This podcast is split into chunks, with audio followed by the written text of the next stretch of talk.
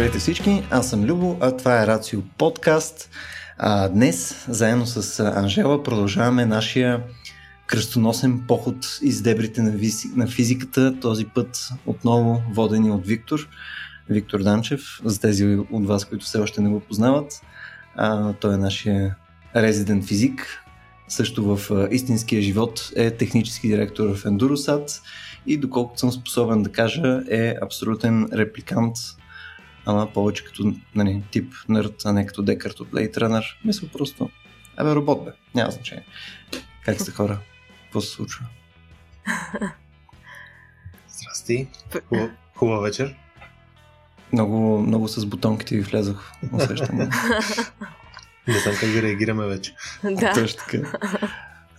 Днеска и аз и Виктор поради някаква причина сме успели най-вероятно да хванем един и същи грип. В смисъл, абсолютно нищо сексуално не се е случило, така че да доведе до, до това стечение на обстоятелствата. Изцяло по-отделно сме го направили това нещо, поне се надявам.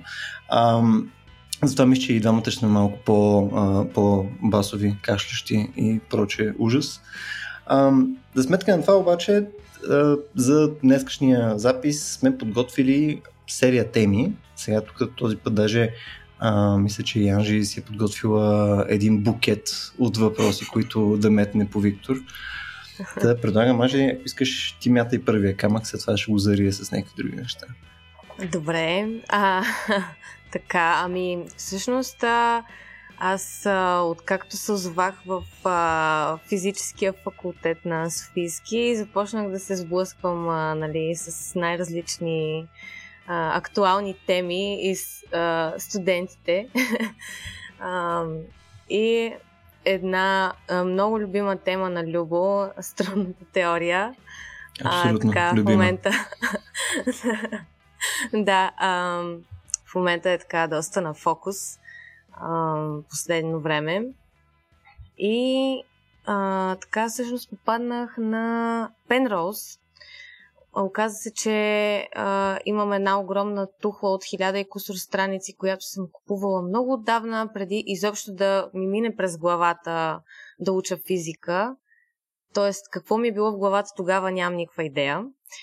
Но там а, се сблъсках с а, неговото обяснение на, на струнна теория, само че аз искам да чуя а, първо Виктор как а, би го формулирал и след това бих си задала и въпросите. Тоест да видим първо какво е аджеба струнната теория. Абсолютно, е да. А, аз, ето, аз вече се оплетох в а, всичките тия струни. Те са супер струни. Струни, всъщност има ли разлика между супер струни и струни? Защото на някои места казват, че а, срещнах, че е едно и също, а на други места всъщност обясняват, че няма такова нещо и аз тотално се обърках. Това сега ще е предизвикателство да се опитам в 3 минути да сумаризирам какво да си представят хората, като говорим за струнна теория. Интересното нещо в физиката е, че всичко, което формулираме като теория, винаги го формулираме като някакъв принцип за мързеливост. В смисъл, като някакъв принцип буквално за това, че природата е мързелива и си търси най-малкото действие, най-малкия път. Нали, общото не се работи на природата, иска да мързелува. И всъщност цялата физика на, на фундаменталните частици, на а, въобще а, всяко нещо, което сме описвали, се формулира като някакъв тип така наречено действие, което трябва да се минимизира. Какво означава това? Означава, че искаме каквото и да се случва, каквито и пътища да минават, траектории да минават и така, искаме да са най-кратките, да са възможно най- най-лесните, да минимизират енергия или нещо подобно. И струнната теория, как се появява? В класическите теории имаш винаги някакви частици имаш нещо топчесто, така да се каже, което се движи и движейки се прави една траектория, нали? прави някаква, някаква крива в пространството, където се движи. Струната, каква е идеята? Че вместо да имаш една точица, която се движи, имаш вече а, някаква струничка, нали, някаква права, която е права само в първия момент, да го наречем, която се движи. Всяка нейна точица прави различна крива, така че тия кривички заедно правят цяла повърхнина. И всъщност откъде идва идеята въобще на някой да му хрумне да прави такова нещо? А, ами идва като някакъв екстеншън, мисля буквално от, от бордъм, така да се каже, като някакъв екстеншън на това, дайте сега да вземем тия правички, тези world lines, както им казват в класическите теории. Нали, world line, това е една частичка, ако се движи някъде, нейният свят е някаква крива, как се движи, къде отива, къде обикаля, може да е кръгличко, може да е завъртяничко и някой казва, дай сега да го вземем това нещо и да го направим не за една частичка, ами за, за някакъв континуум от частички, за някаква струничка. И uh-huh. какво се получава? Всички концепции, които ги има в оригиналните частици, и тук сега е нали, в метката, цялата класическа механика, цялата Хамилтонова механика и така нататък, Хамилтонова механика, това е начин да се формализира класическата механика малко по-елегантно и красиво на, на Чичо Ньютон механиката. Uh-huh. Всички тези могат да се опишат просто ако кажеш, ми всяка частичка иска да се минимизира дължината на тази линийка, по която се движи. Тоест всички частички искат а, да се движат възможно най-малко, искат всички пътища да са им възможно най-кратки и цялата физика може да се обобщи с такъв принцип. И идват разни теоретици и казват ми защо пък само до линийка да го направим това, до кривичка, дайте го направим цяла повърхина. Нека да го направим за цялата повърхина. И ако се опиташ да го направиш за цялата повърхина, т.е. ако искаш не просто една частица да се движи и да прави кривичка, а искаш много частици да се движат и да направят цяла повърхнинка, почна да говоря малко неумалително, заради Любо, защото обича. А, да, ако искаш да направиш това нещо и да минимизираш тая повърхнинка, почва да стават много интересни неща, защото изведнъж тия повърхнинки, които се получават, те могат да се комбинират по странни начини, могат да са нали, като удела, да се нагъват на места, могат а, да се навиват като цилиндри, могат да се навиват и понякога да се затварят като, а, като сфери, като разни а, понички, донати и така нататък. И цялото това нещо математически да се опише става много по-сложно и почва да добива различни свойства. А цялата идея да се прави като повърхни, каква е, че всичко, което е в математиката добре разбрано и в физиката, обикновено е геометризирано по някакъв начин. Цялата да. обща теория на относителността е направена като някакъв тип геометрия.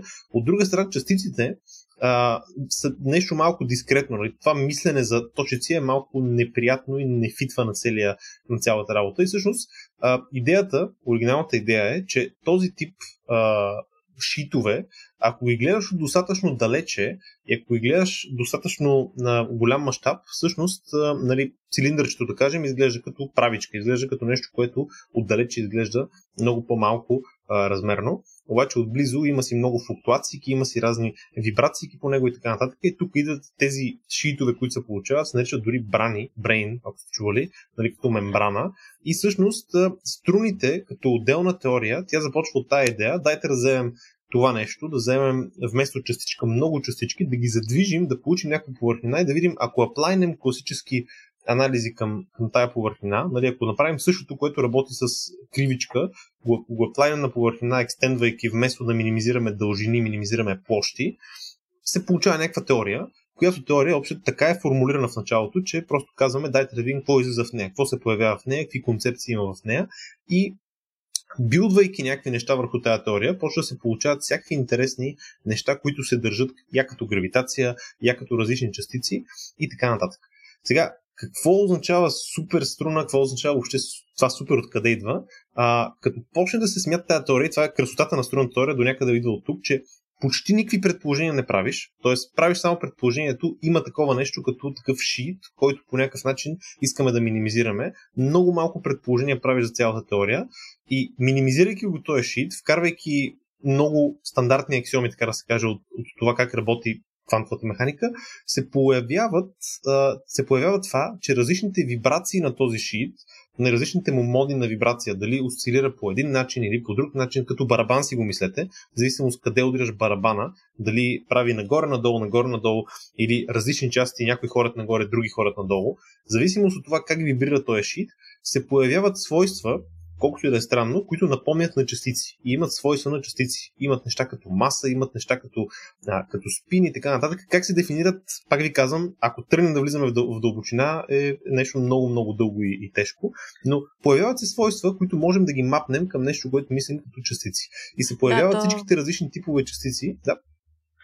Да, това ще да попитам. Всъщност, те не са ли характерни с това, че са едновременно и частица и вълна? Ами да, то това, е, то, това е интересното, че фундаменталното нещо е полето в физиката. Частиците са някакъв частен случай на това поле, някакви специфични моди, както казах вече, нали, определени вълнички на това поле. Но това, което е интересното е, че от много малка асумпция, нали, буквално казваш, абе, пичова има тук някакъв шит двумерен, има някакъв, някакъв чершав буквално, който си вибрира в много измерения. Той си е двумерен, обаче си вибрира в много измерения, колкото, колкото му кажете. Само от това предположение почва да се появяват страшно много структури и интересни неща, някои от тях се държат и се описват с уравнения, които напомнят гравитация. Някои от тях се държат и се описват с уравнения, които напомнят електромагнетизъм, ядрени взаимодействия и така нататък. И цялата, така, от една страна, красота на струната теория е, че с много малко предположение стигаш много далече и имаш много описателен апарат. Сега, какъв е минуса на цялото това нещо? Че толкова много неща има в тази теория, че в един момент се губиш как всъщност да ги мапнеш към неща, как да, ги, как да вземеш едно от тия неща и да кажеш, ами всъщност това е електрон или всъщност това е протон. Много ти е трудно да ги мапнеш към нещо, което ние всъщност познаваме, защото те са толкова по-общи и много, че реално не можеш да разпознаеш в тази теория. Бих казал, че толкова е обща, че сигурно всичко описва, обаче трудността ни е така да я ограничим и така да я направим, че да описва само това, което на нас не трябва, защото може би описва и много глупости. И всъщност цялата работа за това, чули сте с измеренията, че струната теория работи в или 11 или 26 измерения, зависимост каква е. Цялата тая работа е, че зависимост от това, а, всъщност ако искаш тази теория да има разни хубави свойства, под хубави свойства, разбирай да можеш да смяташ неща в нея, да не се получават разни безкрайности и глупости, всъщност се оказва, че за да работи това нещо, има определени измерения, в които е консистентно и в които може да се случи това нещо. И ти измерения hmm. за някои типове струнатория са 26, за някои са 11, нали, 10 пространствени плюс едно времево и така нататък. А откъде идва това супер в нея? Ами има варианти, в които се случва нещо нещо суперсиметрия. Тая суперсиметрия е нещо малко интересно, така, малко по-странно. Има два типа частици в природата всъщност. Едните се казват фермиони, а другите бозони. На двама mm-hmm. различни учени са кръстени. И бозоните са такива, които могат да са заедно, могат да, си, могат да са в едно и също състояние, могат да са на едно и също място, ако искате, по едно и също време. Бозони, например, е светлината. Фотоните са такива. Може да имаш колкото искаш фотона еднакви на едно и също място по едно и също време. Те просто интерферират един с друг, но не, нямат никакъв проблем да бъдат на едно и също място, на също състояние. Докато другия тип фермиони, те не могат това да го правят. Там при тях, ако имаш два фермиона, които са в едно и състояние, просто не могат да съществуват. И всъщност в природата, да кажем електрона е такова нещо, затова атомите, електронната им обвивка се пълни и като стигне едно състояние, следващия електрон скача на следващото състояние. Не може да. в едно състояние да имаш а, повече от един електрон с, нали, с еднакъв спин, еднаква енергия и така нататък. И всъщност суперсиметрията е тип теория, при която всеки бозон си има партньор, в, който е фермион и обратно. Това не го виждаме в момента. В смисъл, не можем да кажем, че на електрона има партньор бозон, така че да могат да си преминават между един между друг, както и обратното за, за фотона. А, но в суперсиметричните теории има такива партньори, така да се каже, суперсиметрични и при определени условия се нарушава тази симетрия и се случва да, да не ги виждаме, но ако трябва да съм честен, дори хората, които се занимават с суперсиметрии в последните 5 години 10, не мисля, че сами си вярват, че, че я има, защото oh. е нещо, което а, така, това, това, това го споделям от, от един приятел, който се занимаваше с, с това нещо. Много често ми го, ми го каза преди 3 години.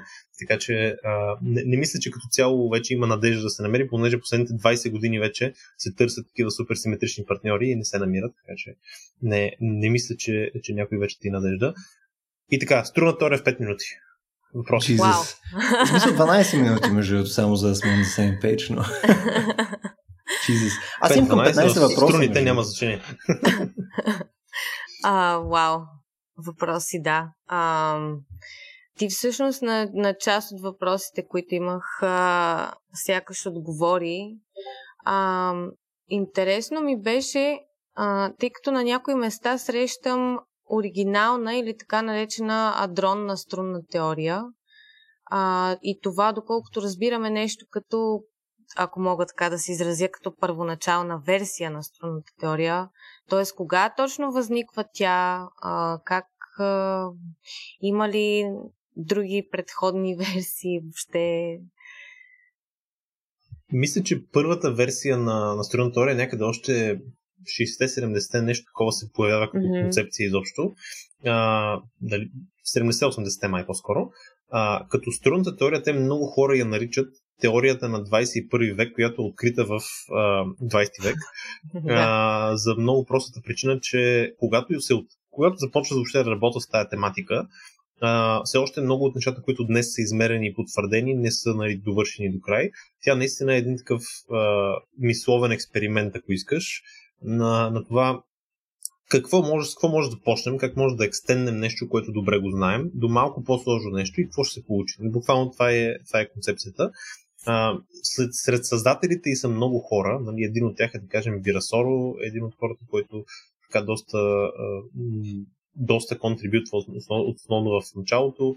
А, сега няма да изрежем имена, че трябва да, трябва да си спомням 20 на сигурно, но оригиналната струнна теория тази, за която споменах 26-те измерения, а, и разликата между нея и последователни струнни теории е в това дали има, какви типове частици има в тях. Тоест тази струна, mm-hmm. зависимост от това как се построи, може да има само единия, само другия, може да има тези супер симетрични партньори. И също така има много а, опити през годините да се докара тази астронатория до нещо, което е малко по-близко до а, типовете частици, които ние виждаме. А, и какъв е големия кетч на струнната теория? Още рано, когато започва тази теория да се прави, се открива нещо много интересно, че енергиите, ако се опитаме да я свържем с някакви физически енергии, тази теория, енергиите, при които биха се проявили свойствата на, на реално енергиите, при които биха се появили всичките тия интересни свойства на, на самите струни, са толкова по-високи от всякаква енергия, която ние имаме като, а, като референция в, а, на Земята, че реално ние сме ултра слабо приближение на тази струнна теория. И всъщност трудността откъде идва? Ако приемем, че струнна теория е истинска, тя си има някакви параметри, тя си има някаква реалност в нея, ние, нали, в света, в който живеем, е на толкова по-ниска енергия от нея, че ние гледаме съвсем, съвсем малка част и не можем, така да се каже, да опитваме а, каква е ре, реалността отдолу, грубо казано. И за да си калибрираме а, стойностите, които трябва да използваме, за да молираме света, малко е като как да кажа, с трудната теория да се опитате да предскажете квантовата механика, е като с квантовата механика да се опитате да предскажете как работи кафемашина. Нека така mm-hmm. да го кажа. Тоест, ако ти напиша уравнението на Шродингер и ти кажа, опиши ми от това уравнение как работи една кафемашина, горе-долу същото е, като да ти напишем струнната теория и да, искаш, и да искаме да получиш уравнението на Шродингер. А, чудесна съвместимост. Супер партньори.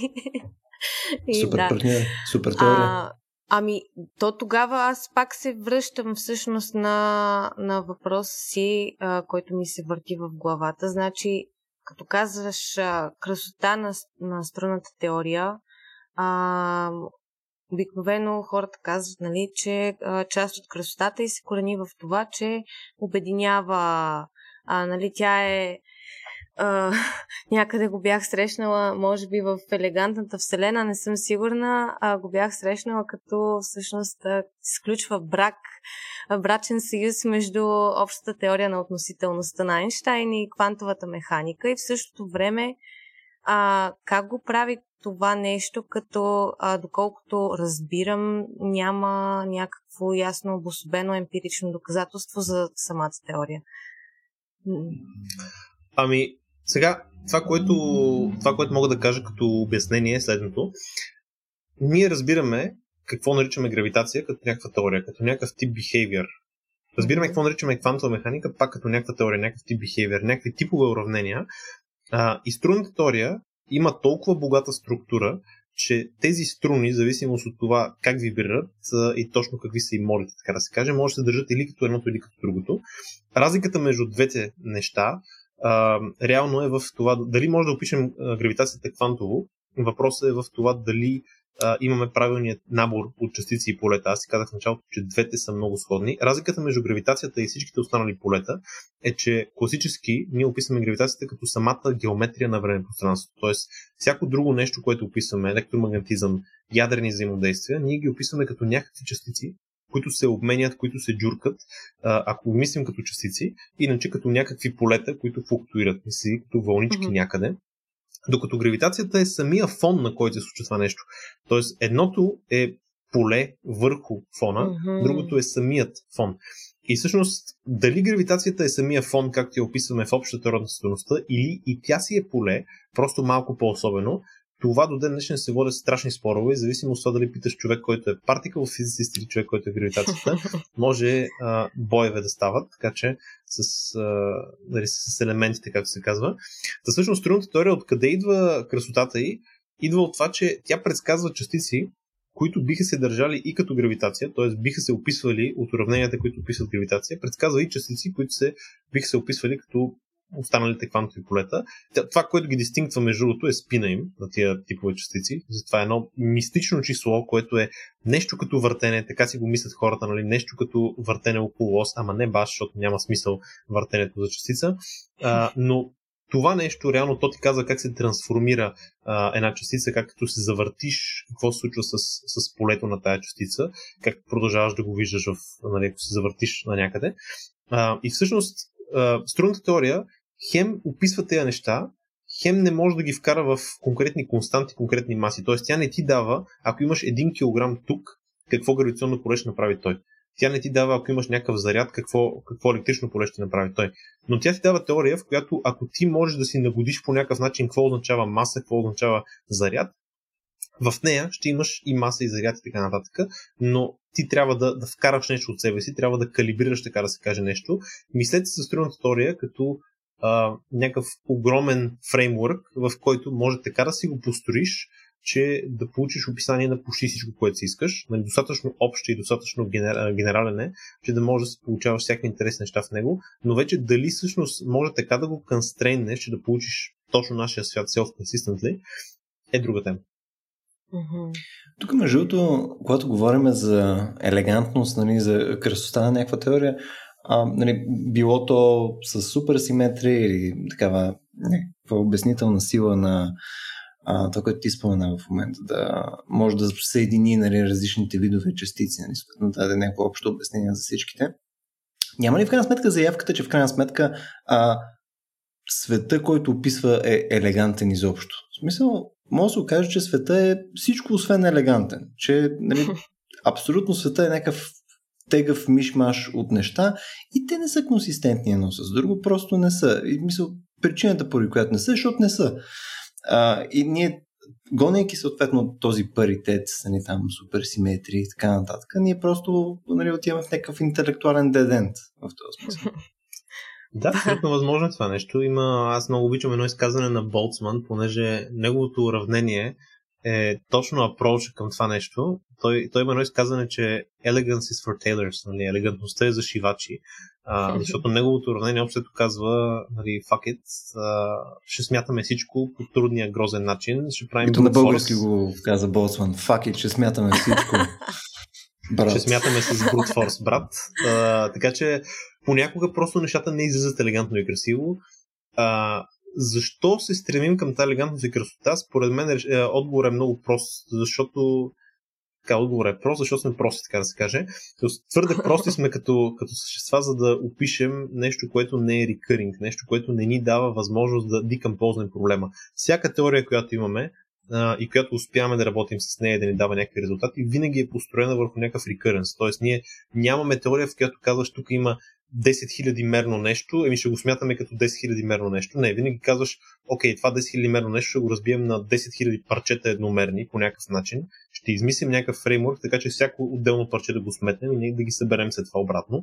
Винаги така работим. Нали? Ако се замислиш дори за някаква машина, за някаква механика и така, винаги това е начин на мислене. Декомползваме на някакви сегменти, които можем да разберем и да направим и след това ги събираме обратно решенията. На практика нямаме такъв апроч почти никога, освен в последните 20 години, реално заради компютрите, които ни разглезиха да брутфорсваме неща. Но дори кога стигнеш до това да брутфорсваш неща, дори компютрите, дори, дори да стигнем до квантови компютри, си има много, много дебела граница там, защото опиташ се да брутфорсваш нещо като фундаментална наука, нали единствен начин да го направиш е с скейл, който е сравним с нали, скейла, на, на който работи в Вселената, което вече е съвсем друга работа. А, Любо, с този въпрос а, и като чух и Болцман да не залиташ пак към земното минало, аз само да се похваля, че го почти преполових.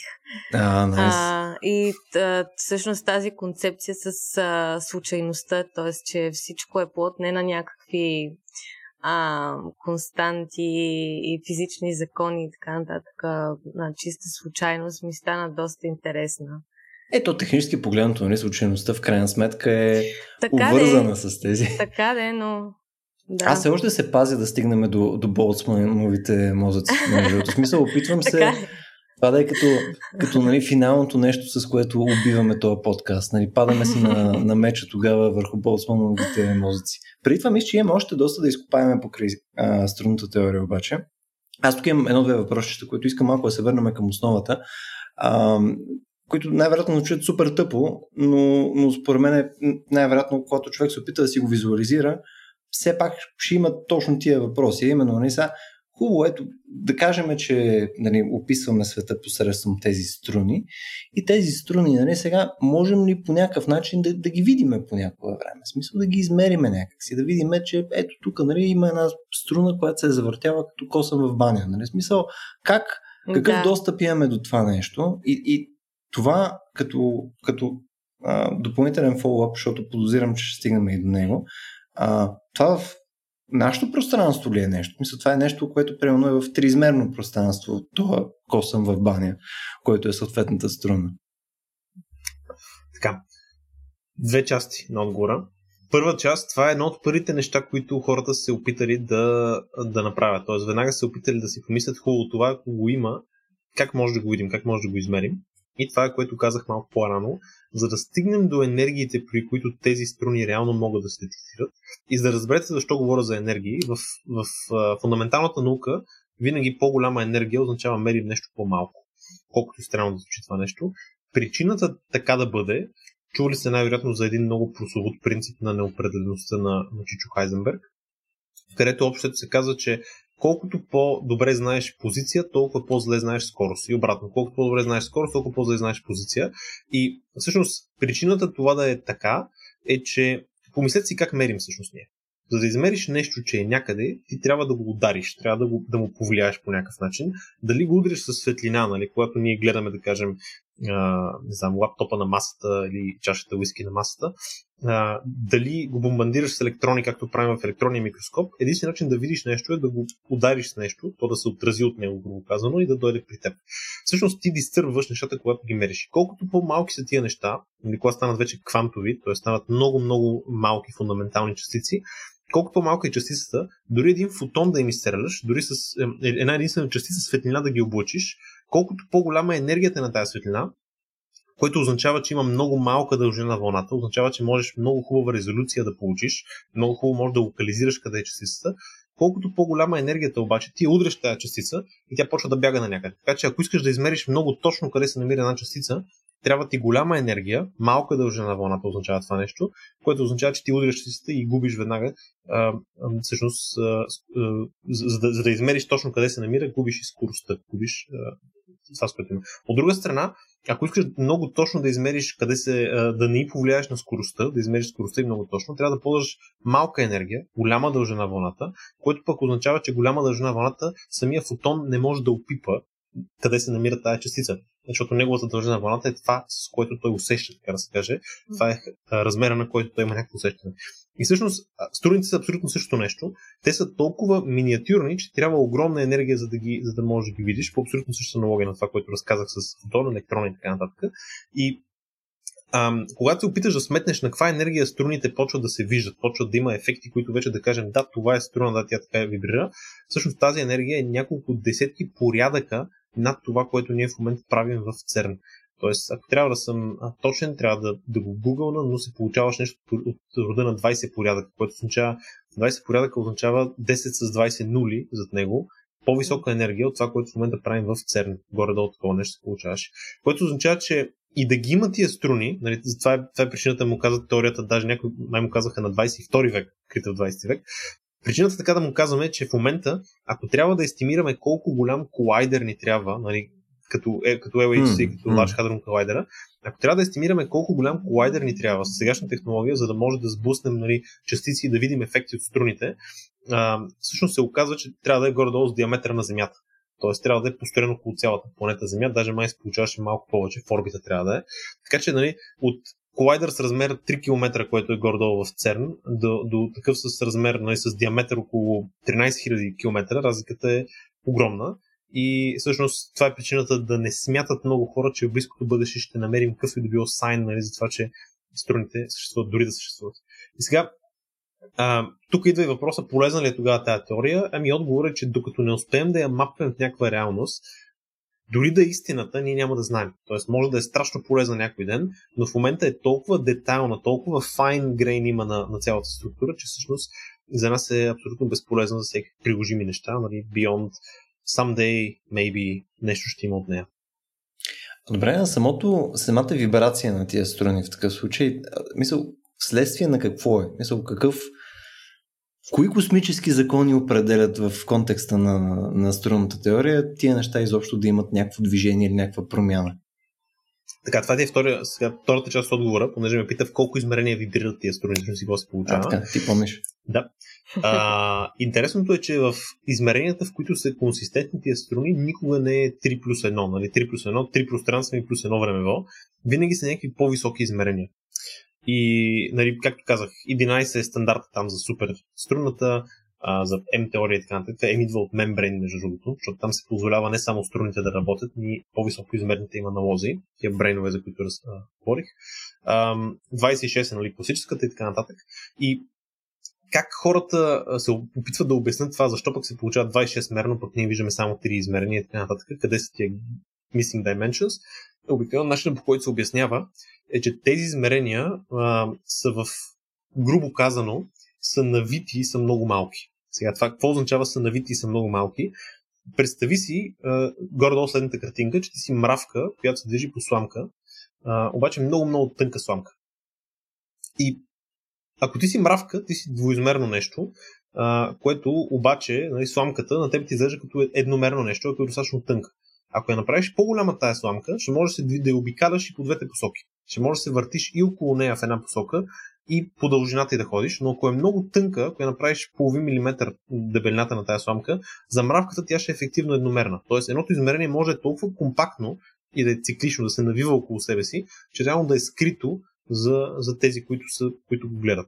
Та горе-долу това е концепцията. Сега сламката е много такъв тъп пример, но горе-долу това е концепцията. Повечето от измерения са в някакъв смисъл компактифицирани, циклични точно по този начин. Представи си ги наистина като някакви окръжности, които са затворени около себе си и във всяка точка ги има, просто са толкова малки и компактни на квантовия мащаб, че реално изчезва. Сега това, ако ме ме питаш, е нагаждане пълно. Мисля, това е а, нали, буквално хората са седнали и са казали, пичове, имаме 11 измерения в нашата теория, искат ни 4, нали, 3 плюс 1 а, времево.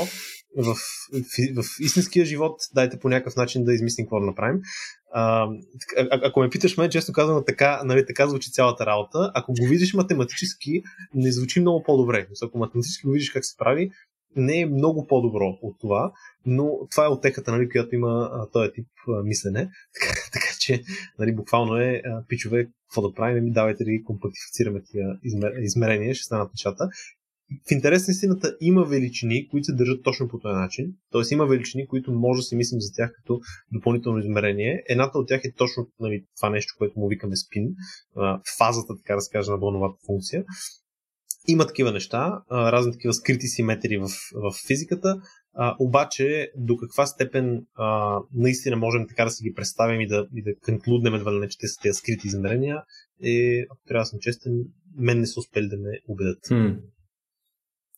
Тук, между другото, ми звучи наистина, че дедлайн е бил пълно вчера и са им останали още два Red. И съответно са фак. Но имам фолва въпрос първо за, за измеренията, преди да продължим нататък. Смисъл, а, някакси не си представих, тук говорим за самите обекти, т.е. самите тези а, самите струни в такъв случай са ти многомерни или те са съответно обект, който е ембеднат в многомерно пространство или съответно те формират многомерни а, там брейнове, които вече са в многомерно пространство или мисля как да, подозирам с различни неща. Да. И аз имах такъв въпрос, защото всъщност бях срещала, че са двумерни, самите струни дву, са двумерни обекти, а пък вече различните видове брани а, имат различен брой измерения. Така ли е и колко видове брани има всъщност? Да. Всъщност струни са двумерни заради това, което ви казах в началото. Нали, струната, като си мисли човек, си мисли за нещо едномерно, нали, има само дължина. Обаче, понеже и, и, и времето играе роля, т.е. ние гледаме във времето тая струна как вибрира и става един чершав нали, на, на всичките възможни. Всяко сечение на този чершав, ако си мислим, е в един конкретен момент как е мръднала тая едномерна струна и затова цялото нещо е двумерно във време пространство. И сега, интересното е следното. На тая струна, да, тя е двумерна, обаче можем да и правим на различните, в различните измерения на това пространство, в което е потопена, 11-мерно или колкото е там, можем да и а, спираме, в смисъл можем да и застопоряваме различни краища, можем да я навиваме по някакви начини около нея си и можем да правим разни обекти и от тук тръгват тия брани като концепция и всъщност идеята е да екстендем нали, този концепт до по-високи измерения. Самите брани, измеренията, в които могат да бъдат са до n, нали, доколкото е размерността на теорията. Тоест може да имаш двумерна, тримерна, четиримерна и така нататък до, до, n, до n без едно реално, до, до едно по-малко от това, което е размерността на теорията. Тоест в 11 мери може да имаш 10 мерна брана, да кажем. И цялата работа за тия брани е всъщност тя се включва се в едни гранични условия, които се появяват. В физиката най-така трики нещата винаги са в граничните условия. Какво означава гранични условия? Означава, ако имаш някакъв голям обект, пълк обект, какво се случва по неговата граница? Пример много прост, ако имате басейн, в който има вълни, Нали, тези вълни по някакъв начин се удрят в стената и в, в тази граница нещо се случва, което влияе на целия боди на басейна. Колкото и да е странно, разликата между басейн, който има крайна граница и който има нали, кръгла граница или правоъгълна граница е огромна. Вълните, които се образуват вътре са различни и горе-долу това е концепцията на тия типове брани всъщност. В зависимост от това барабан или басейн или каквото да е друго нещо, което има вълни в, в него и в, в, в, в това, което чува, в зависимост от формата и шейпа, границата е различна и тази граница много страшно много влияе на това какво може да става вътре, защото тази граница върху барабана е застопорена и реално тя ви казва каквото и решение да имате вътре на полето, както и да се модифицира нали, този барабан и да ходи неговата мембрана нагоре и надолу, защото барабана е готин пример за мембрана, както и да ходи да. нагоре и надолу, понеже е защит накрая, знаете, че тая мембрана по границата ще е 0. Тоест, каквото, каквато и функция да има вътре, имате гранично условие, което определя при всякаква динамика нещо, което става върху границата и може всъщност, знаейки границата, да видите какво се случи навътре при определена динамика. Горе-долу това е концепцията и на браните в повече измерения, само че вместо барабан, който е двумерна мембрана с едномерна граница, говорим за нали, n-мерни брани с n-1 мерни граници и така нататък. Но цялата концепция, дори като това, което наричам моди, е много близка. Всъщност, модите на един барабан са нотите, които може да скарате от него които са такива константни, постоянни ноти и всъщност всеки звук, който излиза от барабана е някаква комбинация между тези ноти. Същото е с тези брани. Също всяка, всяка такава брана или всяка такава струна е а, някакъв тип Uh, всъщност тя много е близо до музикална теория, ако човек тръгне да се мисли. Не случайно имам един приятел, който твърди, че свири на, на квантова китара, който е струнист. Та да, концепцията е много близка, защото начинът по който в, върху струни, върху барабани имаш конкретни базови ноти, така наречените собствени стойности се наричат в математиката, eigenvalues. На същия начин в струните тези собствени стойности всъщност са различните типове частици. В зависимост как, как ги удари космическия барабанист, се получават гравитация или електромагнетизъм или всяко друго нещо. Вау! Впечатляващо. Следващ въпрос. Отворени и затворени струни. Давай! Хареса ми, хареса ми колко меко му го подхвърли, беше такова.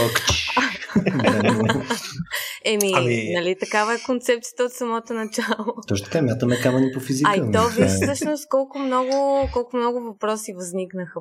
Не, не знам. А, това стороните, стороните струни е един начин много готин да се обясни взаимодействието всъщност. Защото а, това, което разказах в началото, ако имаш една струна, която си вибрира отворено, тя се изглежда като чершав. Нали? Имаш, някаква, имаш някаква линийка, която се движи и става нали, чершавче, грубо казвам. Обаче, ако тая, тая струна, ако и началото и края са една и съща точка, вместо линийка някаква, wiggly line, става кръгче, wiggly circle. Нали. И това кръгче, като се движи, вместо да става чершавче, става цилиндърче. Нали. Получава се нещо като макарон, така да го наречем. Много хубави аналогии за днес. Та, този, този макарон, а, нали, във времето, реално като се движи тази затворена струна, тя, това е някакво сечение кръгло, което описва във времето а, наистина повърхността на някакъв макарон. И сега интересното е, че този макарон, взаимодействието какво е? при частиците. Взаимодействието е блъскат се две частици, получава се трета, четвърта, пета и така нататък. Концепцията в струните на взаимодействието е, че всъщност се променя така наречената топология точно на този тип струни. От нещо отворено или затворено, то се разбива на повече компоненти. Представи следното нещо. Имаш един макарон, който изведнъж някъде се сплитва на две и се разделя на два макарона. Буквално като траба, която се раздвоява. В, в струнната концепция това може да са две частици, които се а, нали, мържват в една или обратно една, която се разпада на две други. И цялата тая концепция всъщност с затворени и отворени струни е, ам, представлява различни частици, а това, че могат и във времето да се променят, в смисъл да се променя броя свързани компоненти, да се променя колко отделни лупчета имаш, е всъщност взаимодействието. И това е много хитър начин в струнната теория да се получи взаимодействие, което не е точково. Защото в класическата теория това е един от големите, т.е. в квантовата теория на полето това е един от големите проблеми, че взаимодействията а, във всички тия файманови диаграми, виждали сте ги най-вероятно, имаш две неща, идват в една точка, се събират и се получава трето нещо. Тия точици са много голям проблем, защото в класическата теория тия точици, нали, че в, едва ли не в някаква точица от времето става това нещо, са много проблемни. И струнната теория не са точици, а са цели повърхни, цели парчета от повърхни. И всъщност струнната теория е доста така се използва в нея този бранч от математиката, който се казва топология. И топологията всички, са, всички го обичат, всички обичат с това, че а, общото се борят брой дупки в обекти. нали? а, за тополозите поничката и чашата за кафе са едно и също нещо, защото имат по една дупка, по един луп имат. А, нали, чашата на кафе може да я деформираш непрекъснато, така че да получиш поничка. Грубо казвам, това е идеята. И всъщност в взаимодействията при струните точно това дали са затворени или отворени и по колко пъти са навъртяни, колко дупки имат, грубо казано, във времето, а, много е решаващо за взаимодействията и е много сходно до това как се смятат файмонови диаграми. Също има нещо като мапинг между двете. Така че, а, long story short, а, има ги и двата типа, може да се и двата типа, може да се променят, т.е. може да се затварят, отварят а, и в зависимост от това какво се случва между тях, се получават разни взаимодействия.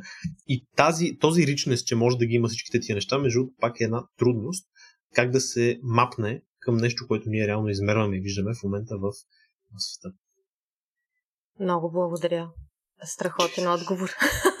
Ще има да го асимилирам доста време, обаче а, аз пак не разбрах. В крайна сметка, нали, казва се, а, струните не са точкови частици.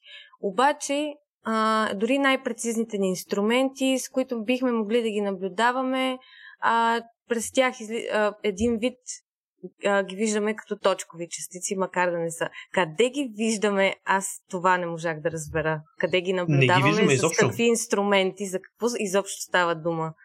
Ами не ги виждаме изобщо, това е краткият отговор. Ние реално нищо не можем да наблюдаваме като точка частица. Тук идва, тук идва големия геп, може би в това, което си ам, в това, което разказвам, че ние нямаме нищо, което да наблюдаваме като точка частица. Смисъл в класическата така, класическа, имам предвид а, оригиналната квантова механика още, става ясно, че няма такова нещо като точкова частица.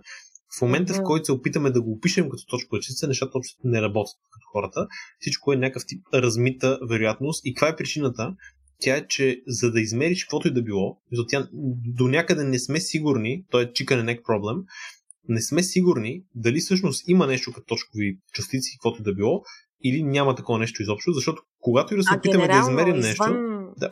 Генерално извън струнната теория, въобще да, изобщо. Генерално извън струнната теория. Okay. Не смятаме, че има нещо такова, защото в момента, в който се опитаме да измерим, дори, дори да имаше точкова частица, електрона, ако беше наистина някаква точица много малка, в момента, в който се опитаме да го измерим, къде се намира тая точка, винаги опираме до този принцип на неопределеността, който казах. Тоест, винаги опираме до това, че колкото по-прецизно го мерим къде е, той почва да мър... даваме му някаква скорост и той се размива веднага.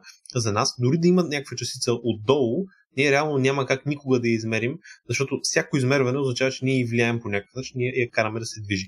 Така че, а, всъщност, в момента официалната интерпретация на квантовата механика, така наречената Копенхагенска интерпретация, е, че общото няма, няма такова нещо. Има състояния. Тези състояния са общото нали, частни случаи на някакви полета как се движат, но няма такова нещо като нали, точкова частица. Частицата в фундаменталната физика се дефинира като, сега ако ви кажа дефиницията, ще паднете, дефинира Давай. се като непреводимо представяне на групата на Пуанкаре. Добре. Точно това бих казал и аз, между Да, не точно. представяне на групата. Какво означава това нещо? Интуитивно е. Абсолютно интуитивно. Какво означава това нещо? Означава, че ако вземеш, грубо казано, ако вземеш групата на симетрия на времепространството без гравитация, т.е. ако вземеш всички тия операции, при които времепространството без гравитация, може да го въртиш, може да се движиш с постоянна скорост по някаква посока и така нататък. Това е 10-мерна група, се оказва.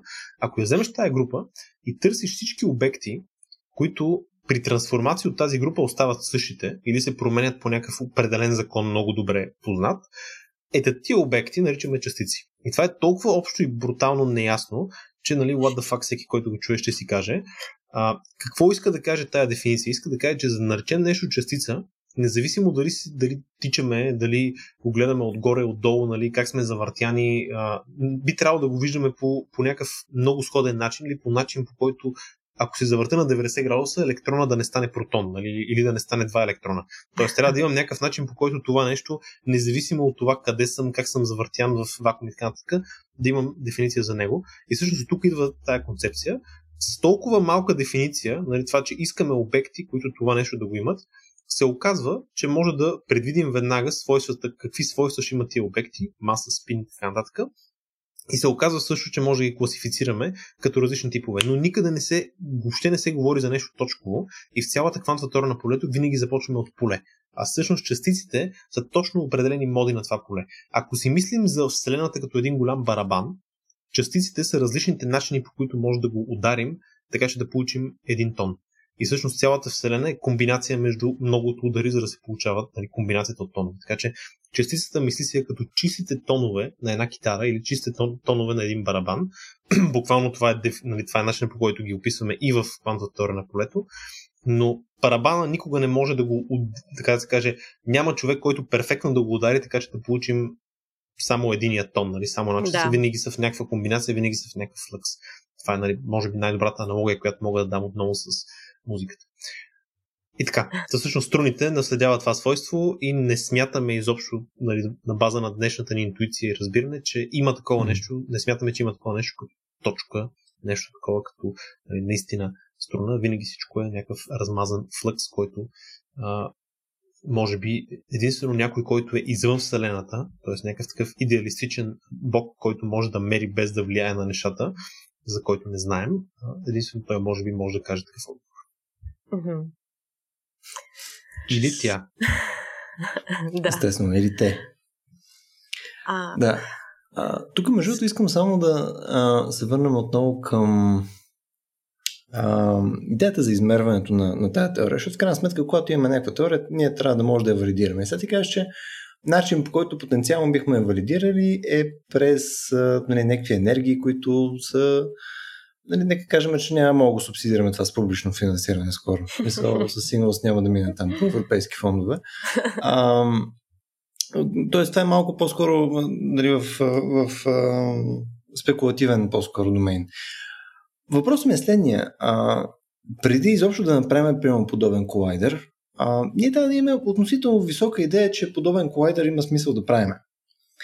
А, и съответно трябва по някакъв начин все пак да, да предогодим какви са другите начини, по които можем да засечеме, да кажем, съществуването на тия неща. Дали има, дали има през нещо друго, през което може да засечем.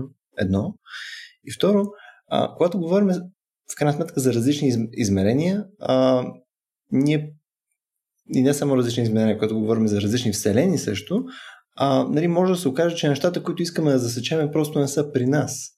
Нали, и може да се окаже, че тогава това, което ние се опитваме тук да направим с този безумно колайдер и така нататък, се обезмисля в контекста на това, че ние нямаме достъп до конкретни време пространства, които не са нашата вселена. Това, което го питаш, е доста интересен въпрос, защото в днешните времена сме в много различна перспектива спрямо времената, в които се прави примерно квантовата механика или квантовата на полето. Ако се замислиш последните 40 години, 50, даже 60, са за първ път етап от, а, нали, от науката, в който експеримента не води науката. Мисля, експериментът допреди това винаги е водил науката, т.е. 40-50 години Uh, науката не е правена като аз ще си напиша готина теория и ще чакам някой да ми я докаже. Науката е правена като пичове, сблъскахме тук някакви частици, получиха се някакви откачени нови частици с страшни заряди, маси, нали, виждаме ги, че се движат по някакъв супер странен начин, такива, такива неща не сме виждали, буквално наричат Particle Zoo, нали. Почват да строят някакви начални колайдери, намират се буквално стотици нови частици и всички са what the fuck, нали. После се оказва, че тези стотици нови частици всъщност са комбинации между едни 12 основни частици, 15 и така. Та, всъщност, за първ път последните 60 години, ние всичко, което правим дори в ЦЕРН, потвърждаваме стари неща. Реално последните 20-30 години потвърждаваме ги страшно добре, но всички се надяваха, че намерим нещо ново. Всички се надяваха, че ще имаме някакво нещо непознато. И също на твоя въпрос, защо бихме тръгнали изобщо да строим нещо по-голямо, а, отговорът е, че ще се надяваме да намерим нещо ново. Тоест нямаме никаква гаранция, че ще открием струни или ще открием нещо друго, което да е като струни, но в момента това, което имаме е incomplete. Тоест в сегашния си фреймворк цялата физика на фундаментални частици няма в себе си гравитация. И това е много голям геп, защото нали, гравитацията е една от четирите сили, които знаем фундаментални и реално е една от най-детермининг силите на голям мащаб на Вселената. И аз имам познати, които работят в ЦЕРН, които, нали, като си говорим на такава тема и те винаги са, а не, няма, няма да се, не, дори 10 пъти по-голям колайдер да направите, няма да се намери нищо ново. Нали, смисъл, това е, няма физика beyond стандарт модел. Нали, няма над този стандартен модел, който е с който реално се доказа почти перфектно в ЦЕРН. А, и аз ги питам, добре, ми гравитацията и те, е, гравитацията е слаба, смисъл, кой му пука за нея. Не, гравитацията е кучета и яли. И всъщност цялата физика, която имаме в момента фундаментална, нали, за, свързана с квантовата на полето, тя не включва никаква гравитация. В смисъл, всичките тия сметки и неща, които може да правим, са с пренебрегване на гравитацията, защото просто на Земята е толкова слаба в сравнение с тези мащаби, при които ще се прояви квантово, че всички са нали, факет. Нали, докато не стигнем до някаква черна дупка, не ни показа нея общото. Но ти си прав, че има индиректни начини по които да се съди за такива ефекти. И всъщност вече виждаме на голяма щаба в Вселената ефекти, които за сегашната ни теория изобщо не могат да се обяснат. Ефекти като тъмната енергия, как се получава, това, че Вселената се ускорява все по-бързо и нямаме идея защо се ускорява все по-бързо, ако всичко в нея се привлича гравитационно. Имаме няколко идеи, някои от тях включват точно разни такива полета и неща, които може да дойдат от струните, но всъщност Лошото е, че когато имаш косвени измервания, когато имаш такъв тип косвена следа, много по-трудно е да откриеш, да наредиш пъзъл и да откриеш всъщност какво се случва. Така че, може би най-правилният начин е да опитваме с двете едновременно. И нямаме никаква гаранция, че ще стигнем някога изобщо до струни, но колкото по, по-успешно успяваме да пробнем нали, някакви по-високи енергии, толкова по-вероятно е да намерим нещо, което ще ни каже what the fuck, нали, което ще ни накара да се замислим. Защото всъщност големия прогрес в началото на 20 век идва точно от такива неща. Нали, правим някакъв експеримент, случва се нещо, което никой не е очаквал и 10 години теоретиците се опитват да го обяснят. Нали? Това е голямата работа. Докато в момента е малко повече нали, наобратно. А, теоретиците искат да, нали, да, да имат работа, така че опитват се да обясняват неща, които може изобщо да не са верни. Просто нямаме идея какво може да е вярно, докато нямаме експеримент. Така че това е нали, до някъде лошото на нашето време. Да, поне обаче теоретиците, за разлика от един колайдер, са относително low upkeep. В смисъл, купуваш им там един MacBook или една бяла дъска и съответно там си купаят 40 години и се забавляват. Докато другото са някакви активи, ще да се обесценяват, нали, ще трябва съответно да се Ще трябва да се поддържат, особено ако са в орбита.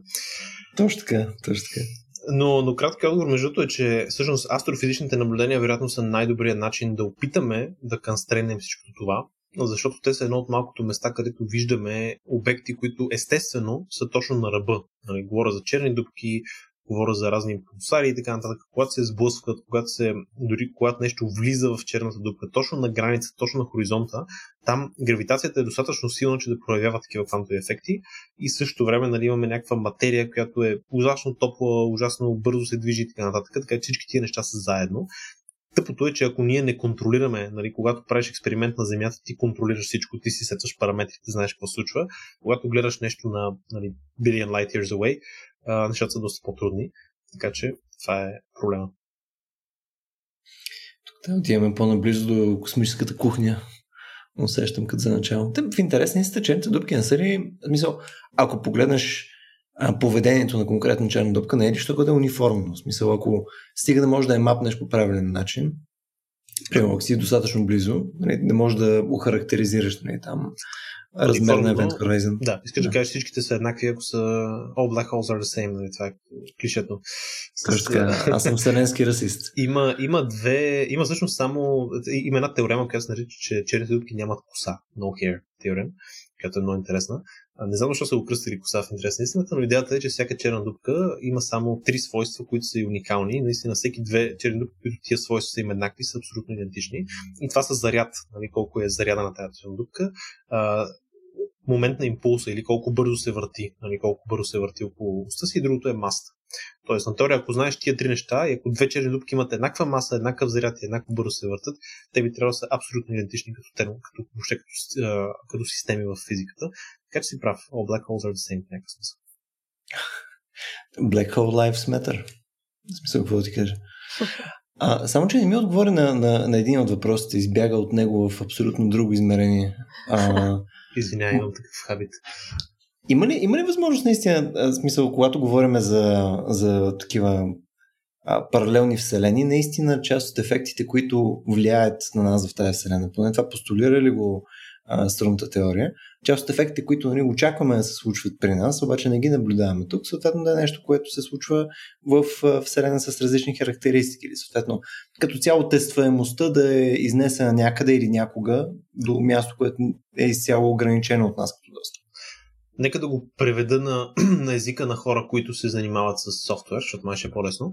А, представи си, че имаш някаква компютърна симулация, на която и пускаш различни параметри. Примерно, може да си напишем код, който да да хвърля някакво топче при различна гравитация, при различно триене на въздуха и така нататък. И мога да пусна 10 000 различни а, симулации на едно и също топче, една и съща начална скорост с различни параметри на Вселената, грубо казано.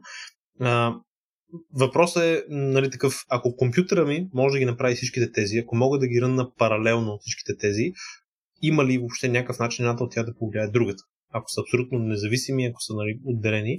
И отговорът е, че зависи зависи каква е архитектурата на компютъра ми, зависи, зависи дали тези кодове върват паралелно, имат интерфейс, така нататък.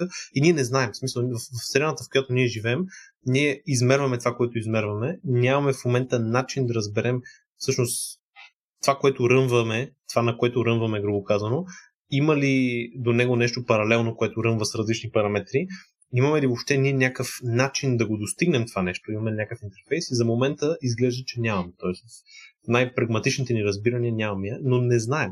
Не знаем и няма да знаем докато не, а, така, докато не срещнем нещо, което да ни контрадикне в, в това в този постулат. Но за, за твоя въпрос, дали, дали е възможно да стигнем до момент, в който да не можем да измерим, че има струнна теория, отговора би трябвало да е не. Какво искам да кажа под би трябвало да е не? всички тези вселени паралелни и подобни, това по което се различават точно стойностите на параметрите, но във всяка една от тях концептуално би трябвало да може да се достигне до, до това да се измери дали има струни или не. Просто ще е различно трудно. В някои от тях може да е много по-лесно да стигнеш до струните, защото самите им параметри може да са такива, че много по-ниска енергия да ти трябва, докато при нас може да сме къръците, които, е, с които това е трудно. А може и да не сме къръците, защото в тези, в които е лесно да стигнеш до тях, може да няма живот, просто заради другите им параметри. тук а, ми изкача един такъв леко еретичен въпрос, а, който лека, полека сигурно ще ни клони към привършване, освен ако Анжи не се впие с още 40 въпроса. И това е, а, когато говорим за тези стойности а, на различните вселени, ако изобщо нали, има а, различни вселени, но ако приемем, че има, тези стойности, както и а, нали, стоеностите за нали, как работи Вселената нашата, нали, законите на Вселената, не са ли също в крайна сметка а, нали, някакъв а, послеефект пак от тези струни? Не, не са ли вибрациите на струните отново нещо, което дефинира тези закони на Вселената и тяхната топология и така нататък? Не, тези закони, начинът по който ние ги разбираме в момента, тези параметри, както ги коментираме, те не са следствие на струните. Те са нещо, което определя струните, най-хубавият начин да си мислиш за това е, ако струните са върху китара, тези параметри са това кой как е натегнал китарата, каква, какъв материал ползва, дали е нали, медна струна, дали е алуминиева, не знам че казвам какво се правят струните на китарите, но тези параметри са фикснати. Тоест, вибрациите на струната, нейната динамика винаги следва едни същи закони, но параметрите там, плътност на струната, нали, в случая на китарата, колко е опъната и така нататък, как си го е калибрирал китариста, това е нещото, за което говоря по параметри. Тоест в момента ние тези параметри за нас са нещо фикст, нещо, което нямаме начин да знаем. Това са фундаментални константи, по същия начин по който гравитационната константа е такава или скоростта на светлината е такава. Ние не знаем дали те могат да се променят, не знаем дали имат физически смисъл на, като останалите полета или са нещо, което някъде е сетнато. So, дали е сетнато от някакъв бог, дали е детерминт абсолютно рандъм ли при началото на Вселената, никой не може да каже в момента. И по всички знания, които имаме за момента, изглежда, че са фикст наистина тия неща. Има теории, в които могат да се мърдат, което е интересно. Има теории, в които скоростта на светлината, всички тия константи са полета и могат да се променят. И дори може да са различни от едно място на Вселената до друго. Но тези теории за момента поне нямат много добър confirmation, защото това, което предсказват те, е, че промяната им е много малка и понеже ние наблюдаваме, да кажем, мерим скоростта на светлината точно последните 100 години, 200 години. Mm. Така че ние реално, ако тя се променя осезаемо за 10 милиона години, ние изобщо нямаме начин да го засечем това нещо. Така че краткият отговор е we don't know. Нали, може да се окаже всъщност, че няма никакви константи в Вселената. Има една такава много готина книга, която е малко на, на три боди проблем, едно от продълженията, може да се окаже, че няма никакви константи в Вселената, може да се окаже, че нещата са много по-динамик, отколкото а, не, ние си мислим, но не знам. Да, представяш си да сме се мащали с а, някаква паралелна Вселена, където ентропията тече наобратно. И съответно нещата ще са доста по-неприятни. Има, има го и този момент. Ми харесва как винаги към до края на всеки един епизод лека по лека клониме към някаква тежка спекулация. Вече стигнахме там паралелни вселени, там па струни, па китари, нали, ще стопят китарите, нали, всичко се случва. Анжи, искаш ли да ми преземиш с нещо, нещо като за финал или ще остане на тази странна нотка? О, това с а, което мога да ви... Не съм сигурна дали ще ви приземя с това или какво, какви Може са да ни дигне дори още ами, а само ако сте в настроение за пертурбация, нали, ако може да си задам въпроса за... А, тъй като а, в един форум, между другото, срещнах въпроса работи ли струнната теория? И си казах, ама че наивистичен въпрос, някакси много ми е така, не знам, а, твърде а, буквален, може би, т.е. И, и повърхностен, но както и да е покрай него всъщност, се сблъсках за първи път с термина а, пертурбативна крайност. Ако да речем, че finiteness е крайност, нали? И там а, пише, че а, е, тази пертурбативна крайност е единствената причина струнната теория да работи, а, и дори в а, квантовата теория на полето е било известно, че проблемите, а, фиксирани на пертурбативно ниво, всъщност връщат а, непертурбативни. Рарарара, много ръта, оплетох се. И въобще, не знам, това беше просто някакво мнение, нечие. А, но ми стана интересно като цяло как, а, що е то пертурбация и връзката с а, струнната теория. Ти знаеш какво е пер, пертурбация? аз ли? Да, да. Или Любо? Вие и двамата? А, аз не, не. Не съм много запозната. Опитах се да, да разбера, обаче да си призная, не ми се получи. То, то между другото, името е много хубаво избрано, защото мястото, от което за първ път се ползва пертурбация като концепция е точно, точно претърп, нали, точно нали, претръпваме една система. Идеята е следната. Uh-huh. Ако имате някаква система, която може да я решите, и имате някаква друга система, която изглежда много като нея, обаче вече не може да я решите. Давам ви пример.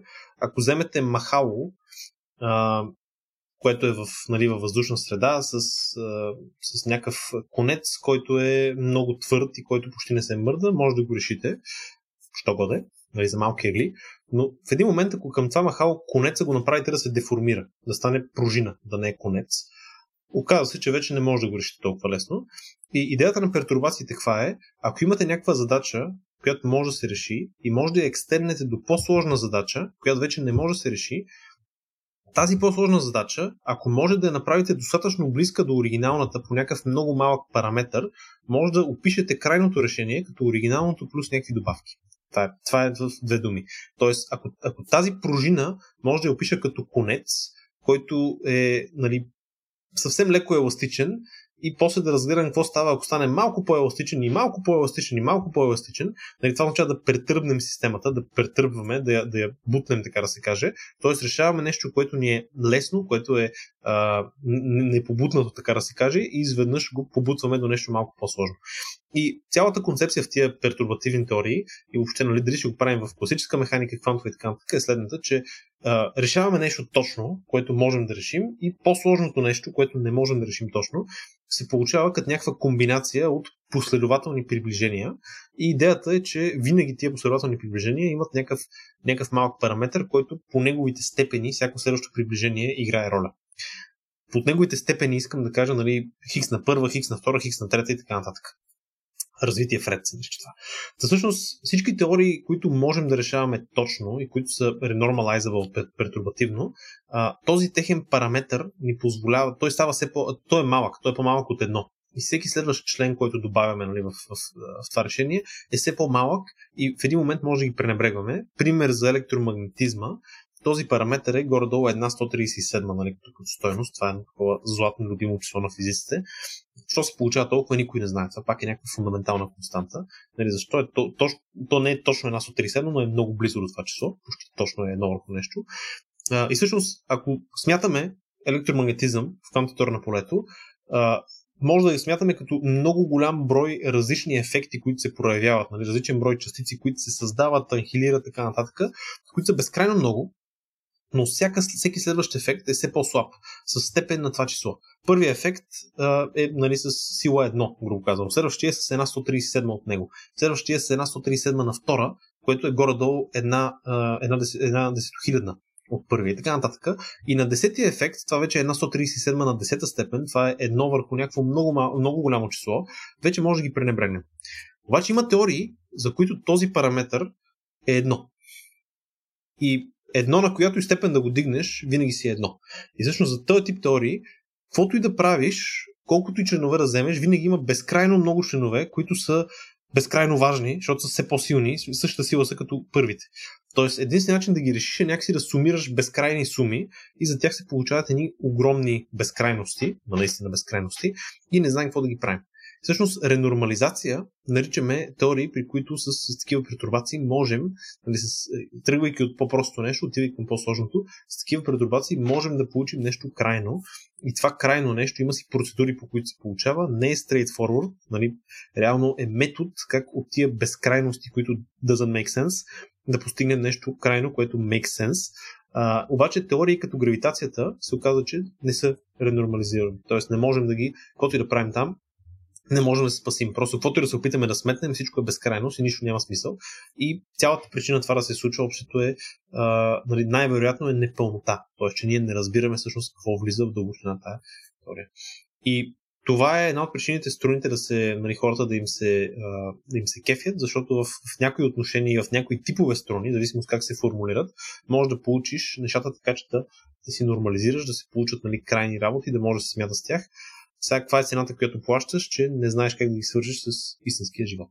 Така че няма безкрайно щастие. Но има безкрайни неща, които не може да нормализираме. Абсолютно. В истинския живот, е, в истинските ни теории, така да ги наречем, има такива неща, които ги замотаваме на под килима. В тая, в която не можем да я махнем истинския живот, може би може да ги излекуваме. Така че а добре, факта, че не може да ренормализираме някакви такива безкрайни неща, свързан ли е в крайна сметка с това, че а, нали, не е геометризирана а, теорията ни за, за света. Смисъл, до това ли опира в крайна сметка? И факта, че нали, струнната теория има тази заявка, за, заради това може евентуално да го решим посредством нея. Ами те и тези, които не могат да се ренормализират, и те са геометризирани. С силното взаимодействие, например, е геометризирано и то. А, така че това не е единственото нещо. По-скоро, нека да го кажа така, най-вероятно това, което ние гледаме, давам ти пример с Ньютоновата механика. Ньютоновата механика, която гледаш сама, тя не може да опише неща като черни дупки консистентно. Не може да ти даде отговорите за тях, какво се случва, а, нали, отвъд някаква граница. Ако надградиш до обща теорната стеността, тя вече описва какво се случва зад хоризонта на черната дупка, но не може да ти опише какво става само в една точка в центъра, нали? буквално в една точица само. Ако надградиш още, може би ще стигнеш до нещо, което ще опише абсолютно цялата картина и просто ние гледаме негови сеченица, негови парченца, които не ни изглеждат пълни. Това е много често в физиката, когато гледаш нещо многомерно, нещо по-голямо и като го ограничиш до някакъв събсет, doesn't make sense по същия начин вече и се получават inconsistencies. Получават се неща, които в голямата теория са разрешени, няма проблеми, но в тази малка, в това парче, което се получава, получаваш някакви глупости, получаваш неща, които не са верни. И всъщност това е един от начините за това, което ме питат да знаем дали има многомерие, дали има повече от три измерения и Ако получим теория, с която всъщност да покажем, че това, което виждаме е консистент там, а не е консистент с нали, нашите по-малко мерни теории, това би бил един начин, в който много сигурни да сме, че има многомерие. Но това достатъчно ли ще е да убеди хора, не мога да ти кажа. Защото според мен хората обичат да, да, да виждат по възможно най-прекия начин. Нищо, че ние никога не сме виждали електрон, нали, няма как да го измерим директно. Hmm. Хората ще искат да имат възможно най-директния начин на потвърждение и измерване, така че дали ще го видим това нещо, зависи от това дали а, Европроект или нещо друго ще опира пари за wider реформата. Интересно, много ми е интересно просто какво, какво кара толкова физици да да предлагат подобни описания на така наречената реалност, нали, които имат малка или може би почти никаква връзка понякога с а, онова, което възприемаме в ежедневието си, нали, с обичайните мащаби, човешки.